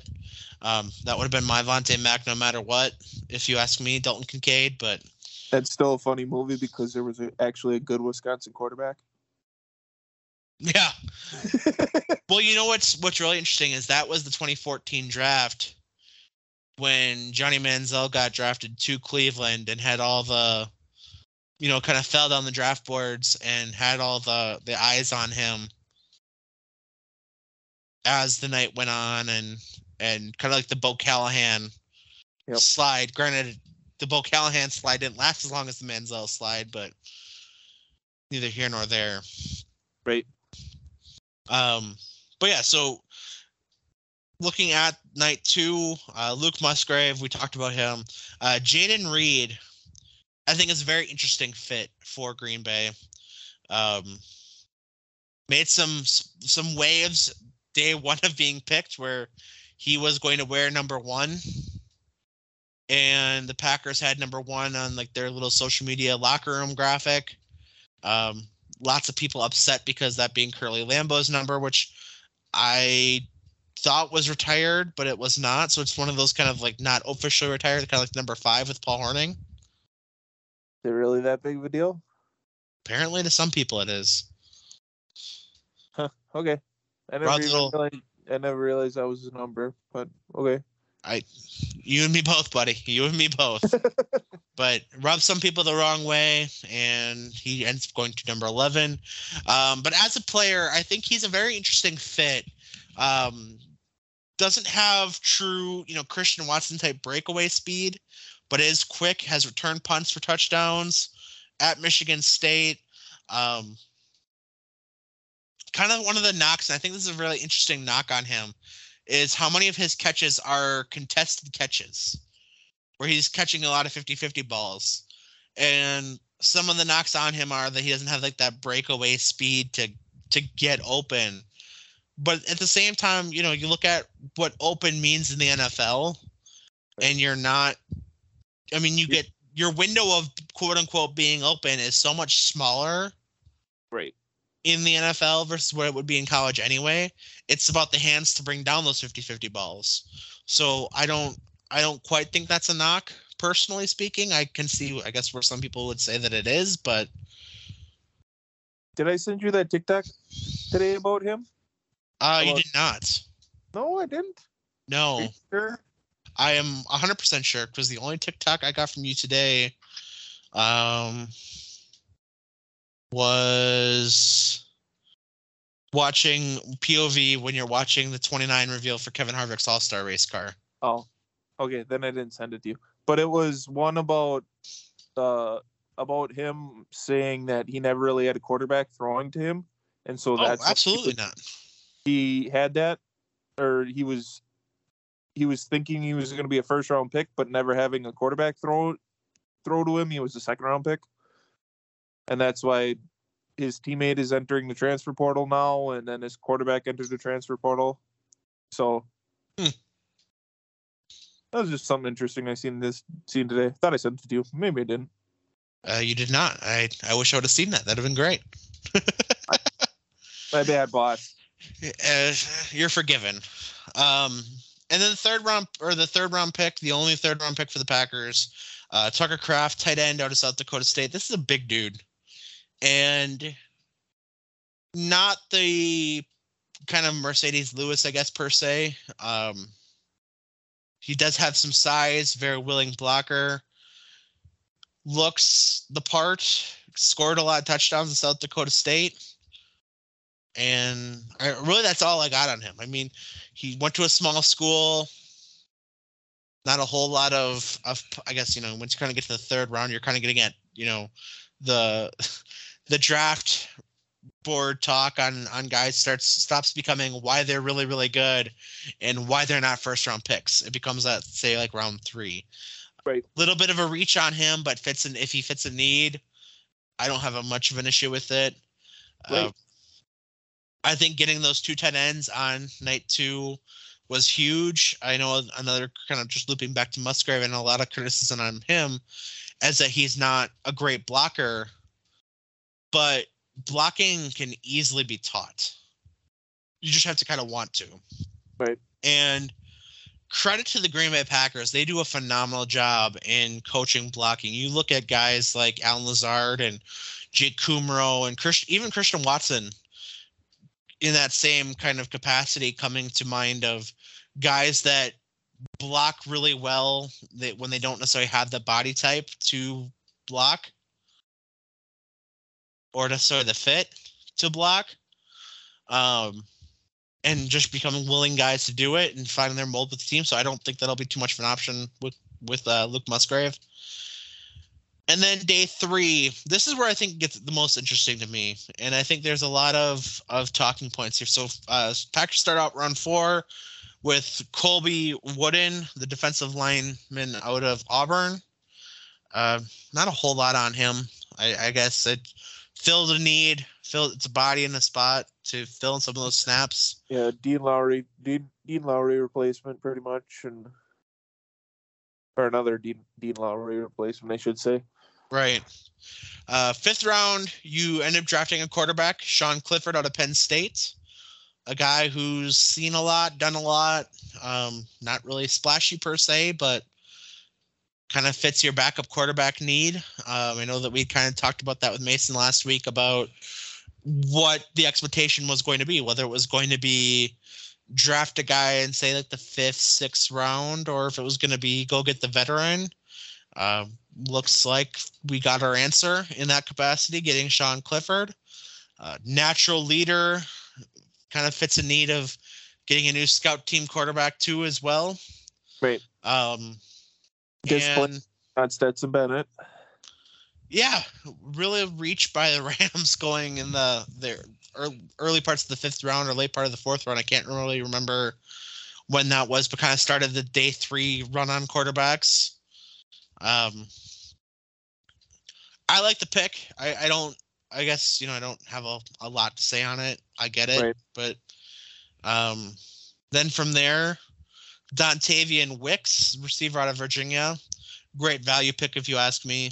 Um, by no means is he going to be number one receiver coming into camp, but a guy again you needed body to fill out the, the receiver room and kind of does it all from that slot type position as well. So lots of versatility there. Saw some tape on him today. Should be a pretty decent fit. Uh, sixth round, their other six round or their first six round pick, they go with defensive lineman Karl Brooks, Bowling Green. Don't really have a whole lot on him either. The sixth round pick uh, at 207, Anders Carlson, kicker from Auburn, closing the door on Mason Crosby's career at this point with Green Bay. Um, Yeah. Little- Is think he's going to retire, or you think he's they're just going to be done with him? I could very much foresee him being a guy that gets signed like week two, week three if he doesn't formally retire. It sounds like, from all indications, the Packers really hadn't had too many conversations with him at this point anyway. Okay. About bringing him back to this point. So I guess it's not shocking by any means, but it, it does kind of officially close that book. Um, Anderson, Anders Carlson, hell of a leg on him. Uh, you do kind of worry about the accuracy and consistency, but fills a need, gives you a leg going into camp where either you're going to have a very affordable kicker or you're going to realize that you need to go possibly re-sign a Mason Crosby or bring somebody in, but definitely fits that role and gets you a guy to have for OTAs and whatnot too. Um, you get into the seventh round and you get your first defensive back picked at Carrington Valentine, which might be the best name in this draft board for the Packers. um, I, I do like the fit for him. I am, as you kind of mentioned, a bit disappointed in the team for kind of waiting till day two or day three, excuse me, and late day three to get a defensive back. Um, one rumor that did end up kind of coming out of the draft, and actually not even a rumor per se, because I think Brian Gutekunst said it himself, is that they have not closed the door on Adrian Amos making a return. So I guess if that's kind of an ongoing thing you end up having a little bit extra cap room, maybe you end up bringing him back for one more year. I don't hate the idea of that. I'm surprised that he hasn't signed on at this point already. Yes, he did have a decline a little bit last year, but by no means is he a slouch either. Right. Um, fills in a lot of need, and if you, I mean, one of the kind of the key things I think that this draft really tells a story of is that the Packers didn't have a lot of first round safety or high safety and ta- high end safety talent. I think that was a criticism of this draft class as a whole. Was once you got packed past the first kid from Illinois, um, who ended up going top ten, you really didn't have another DB in the first round. You don't really have one until Sydney Brown gets taken day two. No, you Other- had Christian Gonzalez of Oh, that's right. The corner out of Oregon. I forgot about him. So, but you still only have two DBs round one. You don't have one until the late part of the second round. So, I think that speaks volumes of where they, you know, where scouts had the position. Yes, it was a need, but at the same time, there wasn't really value there. And I think that really kind of echoes the point of what Mason had talked about with the receiver position too last week of you know, if Jaxon Smith-Njigba is the best receiving talent, he doesn't get picked picked till the twenties. I think that speaks volumes about where that that position group was as well. It was a very deep class, but I think NFL.com had the highest rated receiver as Jalin Hyatt, and he didn't go until late round two as well. Yep. and none of the the receivers yes there were what three taken four taken the first round but they didn't have first round grades. So you're not going to overspend or overpick on a guy to fill a need when you have a need that you can fill like a Lukas Van Ness um, also running out the seventh round you had a running back out of central michigan Lew Nichols and then uh, safety Anthony Johnson Jr. out of Iowa, and the last pick Grant DuBose from Charlotte College. So yeah. So all in all, I thought it was fairly good draft. A lot of a lot of the analysts out there give the Packers a B plus, which I think is more than fair. Um, a lot of picks that you like don't love. Right. few but that you do love, That's, that's Packer football. a lot of picks that you or you know a few picks that you do love. I really do like the the Luke Van Ness or the um, Luke Musgrave pick. Um, I think the Carrington Valentine pick ends up being a great value because honestly I think for all of day three he was Mel Kiper's best available player, and didn't end up going until round seven. So you get some value there. Um, it's a pretty solid pick. I'm intrigued by Anders Carlson just bringing in a kicker for really, you know, the first starting kicker, first new starting kicker since 2006, I think. 2007 was the Mason Crosby starting. Which is And- insane. Well, you know what? I think with the Aaron Rodgers trade, because technically Mason Crosby was already off the roster, the Aaron Rodgers trade, there's officially no players on this roster that run Super Bowl 45 roster anymore.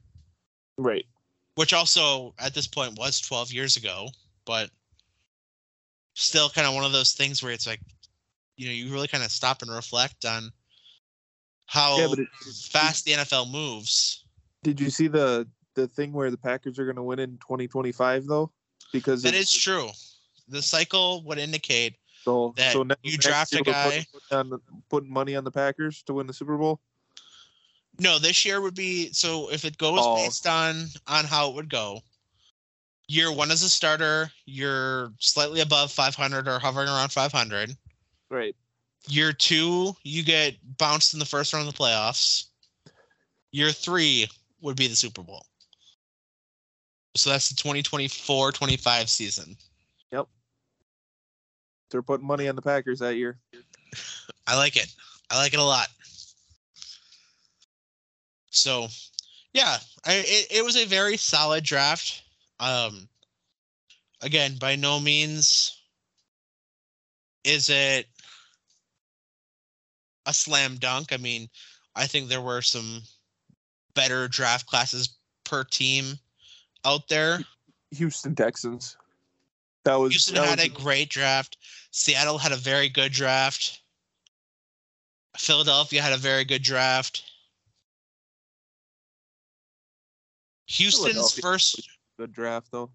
Houston's first round alone with Yeah. getting CJ Stroud and Will Anderson, the probably the best rated quarterback of the draft and the best defensive player of the draft, back to back. When Arizona wanted nothing to do with that third pick in the draft, Right. Didn't make any sense. was phenom nothing short of phenomenal. Right. So I I give my hats off to Houston. I for sure thought Tennessee was moving up to that three spot to grab a quarterback. or Um, Indy. Well, no, Indy was four. That's right. well, I thought Indy might have jumped whoever at three as well because I think they were kind of getting nervous that somebody was going to trade in. Say uh say Tennessee or whoever. Uh, Indy gets Las their guy at right. Indy gets their guy at four.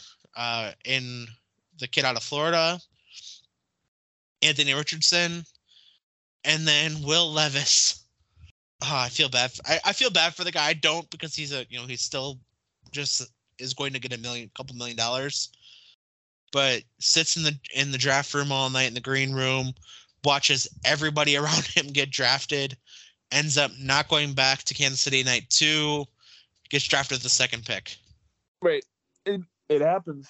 I mean, nothing you can really do about it. Right. It's it gives a lot of uh, reminders to DeShone Kizer. I think he was the last guy that didn't end up getting drafted night one. Yeah. You think of um, Gino.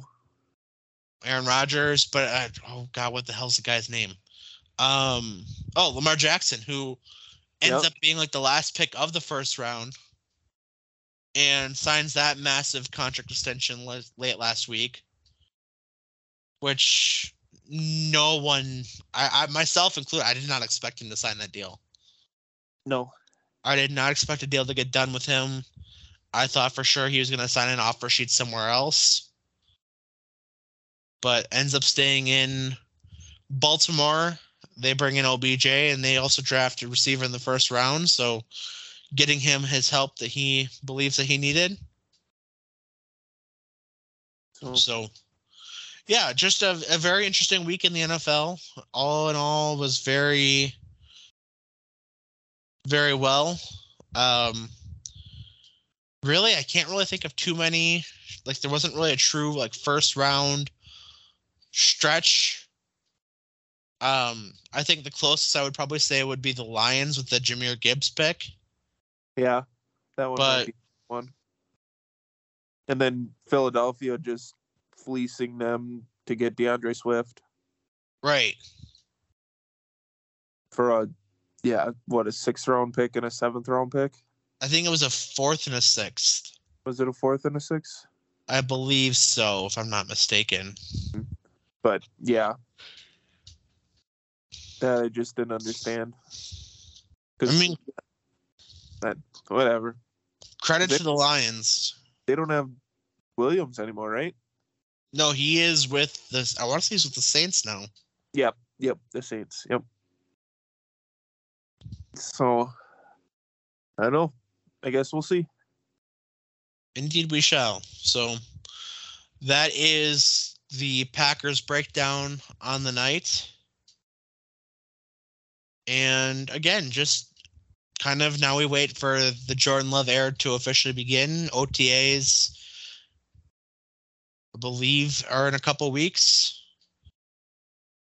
Or mini camp, I believe, would be next. We'll have rookie camp first, mini camp in June. I think we had OTAs a couple weeks ago. Um, and yeah, here we sit. Here we sit till September. Pretty much, very excited. Uh, we'll have the ro- the schedule reveal um, in a couple weeks.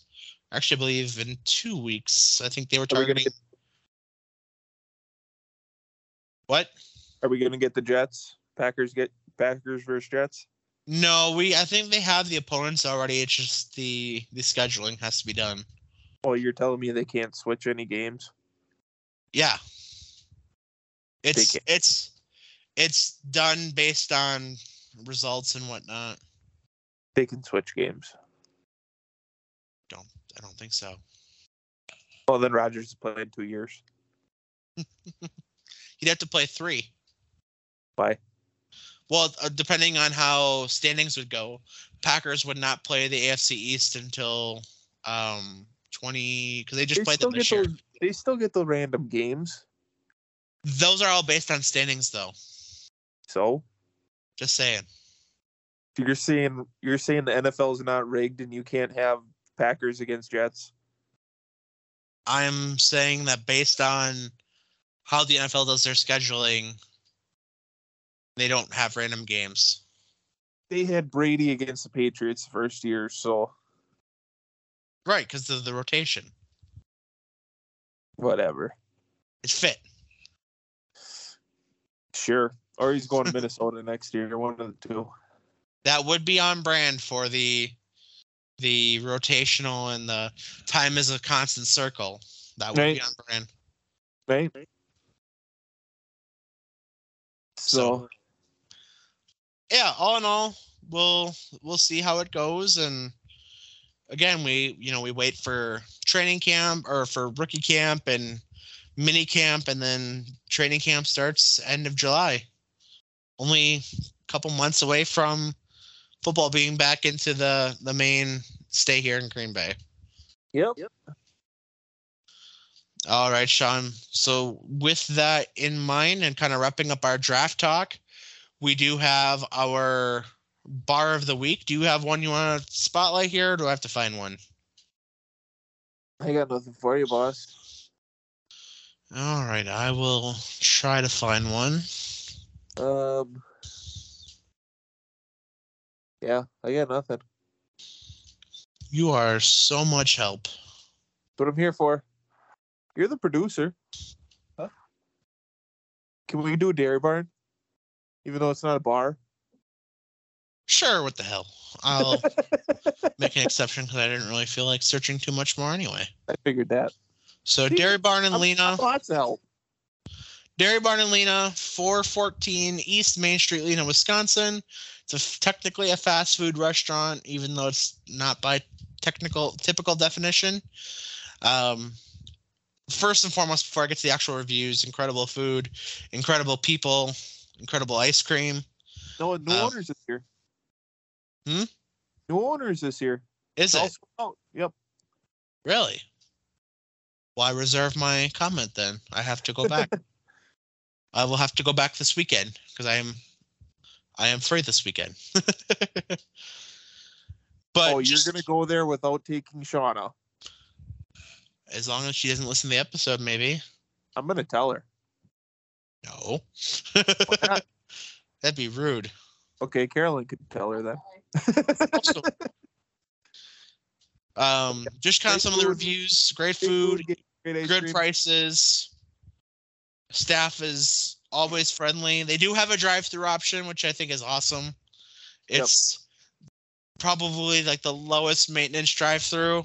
I think you just open you order at the window. You don't have like a true speakerphone type setup. You just order at the window, but Order at the Uh, window, then pull up, pull up in the in a parking lot, and that's it. They'll come out when the food's ready. Yeah, all I mean, I can't say enough about the food. It's it's always been incredible. Um, even if you know, with there being new owners, I'm sure it's good.